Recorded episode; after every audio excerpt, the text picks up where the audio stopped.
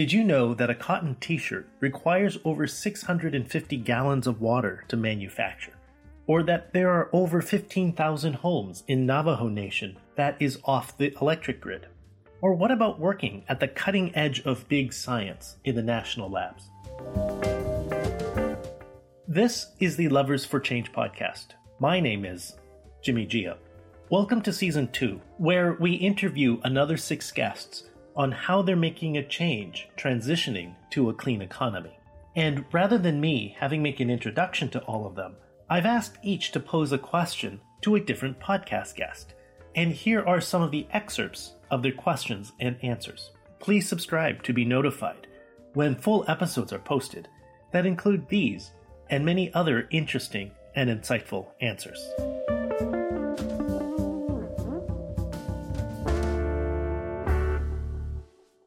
Our guest Jay Bruns asked Benjamin Kott, the CEO of Lightsource BP Labs, how does BP staff and internal people see its commitment to moving away from fossil fuels? Yeah, well, that's, that's a really interesting question, you'll you'll appreciate I have like an outside-in point of view. One because I'm only 50% part of BP, but also because I've only been here for nine months. And if you had told me even two years ago I would be working for an oil and gas company, I would have said, no, that's probably not, not the future I had uh, anticipated for myself. Thank you very much. In February, when I heard Bernard's announcements, I was over the moon because it was just so exciting and so amazing. All the things he was saying 2050 net zero, how we're going to get there, that BP will change completely, essentially decarbonize, get out of oil and gas over that sort of time frame and become a renewable energy integrated energy company and, and service provider. So for me, it was absolutely the confirmation that I had come to the right place and that this was the place I wanted to be and I wanted to make a contribution to over the next three, five, ten years and beyond possibly. And it's the right place, right time, right opportunity. How do people in BP see this? Look, I'm obviously sort of focused on the part of BP that is working on net zero, alternative energy, innovation, engineering, convenience and products, have a lot, regions and cities. These are all my sort of daily counterparts, people I'm talking to, and we're working on these strategies together. How can we support them as labs, license labs with digital technologies and so on, and achieving their objectives? And everyone there, of course, is completely excited about this, is really gung ho and highly, highly motivated to work on it. And I think that's the visibility I have. Of course, for, for some parts of the of the companies, is going to mean a big big change. Some parts of the companies are going to be different, not going to be in the future.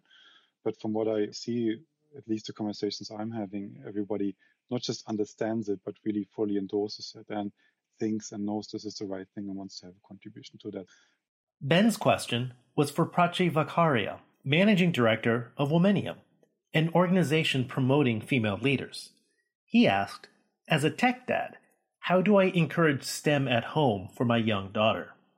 Yeah, that's really fantastic. Great question.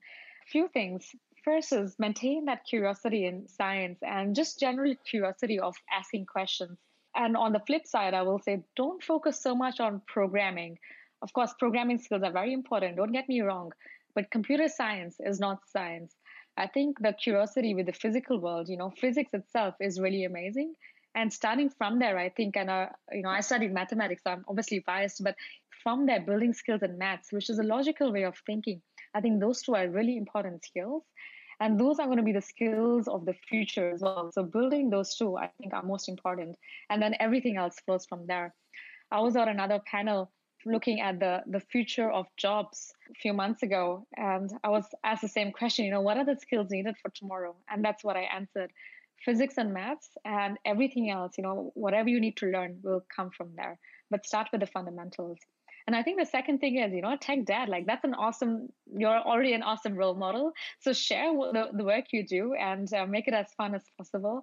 And i'm sure your child will raise up to be a young engineer and scientist like you prachi in turn posed a question for jay bruns the senior climate policy advisor at washington state office of the insurance commissioner she asked, How does the insurance sector navigate the risks and responsibility of autonomous vehicles? That is a million dollar question, if not a multi billion dollar question. It's very interesting to me that the insurance industry, eh, we talked about, yes, insurance companies are prudent and careful by nature, but that doesn't mean that they don't stay on top of the newest technology because they are all interested in getting that part of the business that will come about because of AI. They have been watching this for at least 15 years. The answer is, I think that has not yet been determined because it's unclear there is no person in, who is responsible, then who is responsible? Is it the company that made the, the car? Was it a problem with the road? Uh, what happens when there's an accident between someone, you know, in a transition phase, somebody is driving a car who has an accident with somebody where the uh, uh, machine is driving the car. So I think all of that needs to be sorted out. Insurance companies are watching it very carefully because when they go to insure uh, autonomous vehicles, they want to make sure that they'll be able to make money and that they will be able to go to whoever it was responsible for the accident.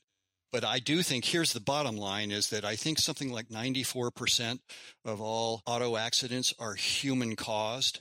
So if you take the human out of it, I think the number of accidents over time, once they figure out this technology, will drop dramatically.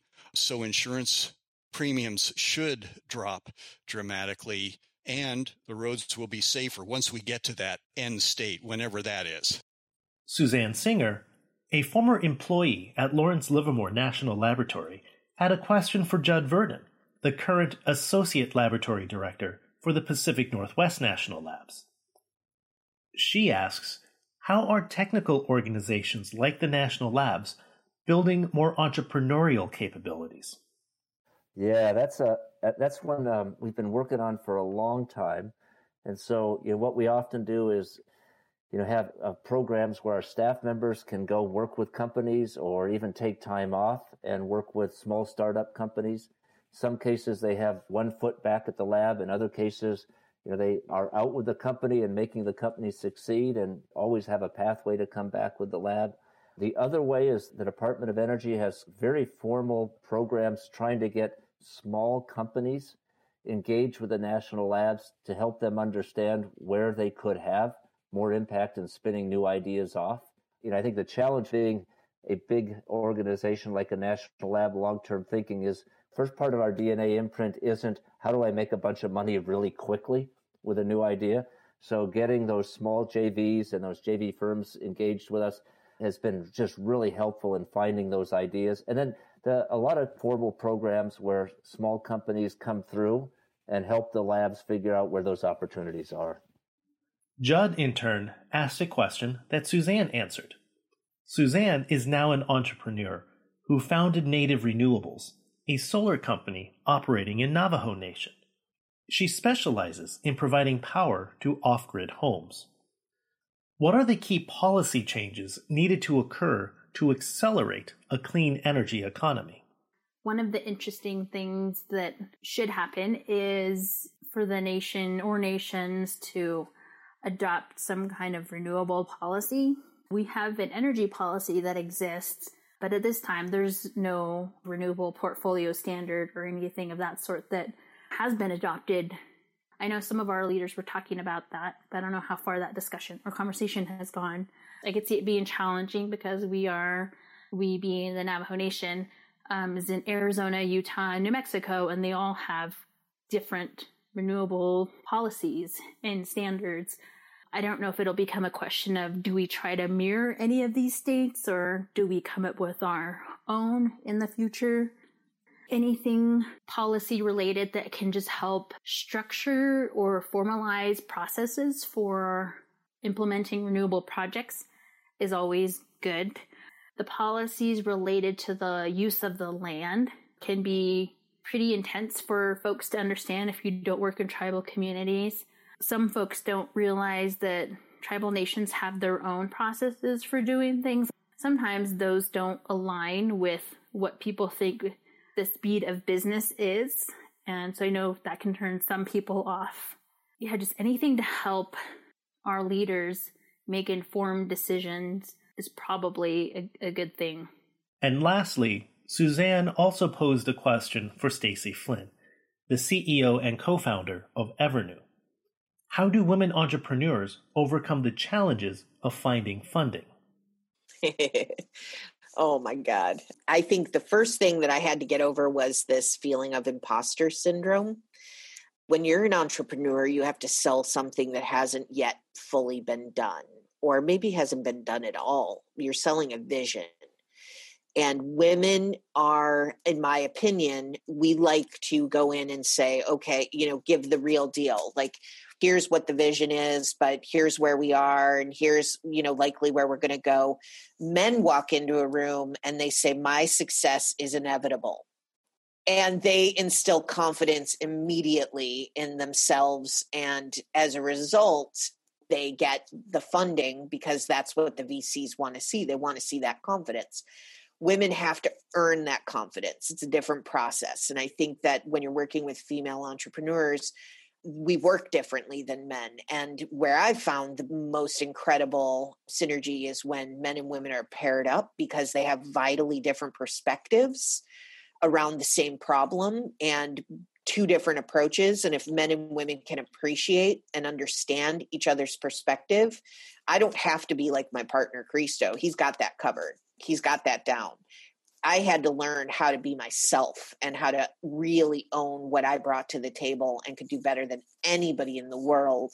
And that was partly one of the biggest learning curves I've had in my life is standing and gaining that confidence. And going in front of investors was not easy. It was a bloodbath, actually, in the beginning.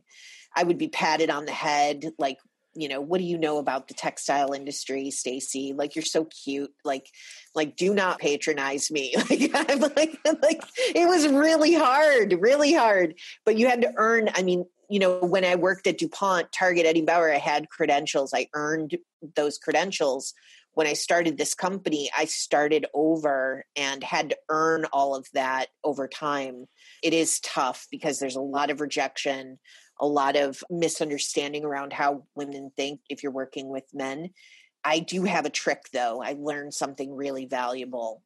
A no is not necessarily a hard no, it is a not right now.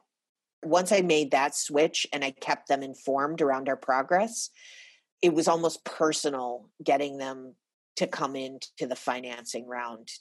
Many times I was successful at converting investors after I had brought them into the conversation, kept them informed, brought them into the family, and developed a relationship with them. And if I couldn't get them to invest, I could at least develop enough rapport and a strong enough relationship to call them up and say, Who do you know that would be a good fit? And they'd get out their contacts and make really warm introductions. Thanks for joining us, and I hope you will subscribe to Season 2 or listen to some of our Season 1 episodes. And as always, when looking to make an impact, start by searching for your levers for change.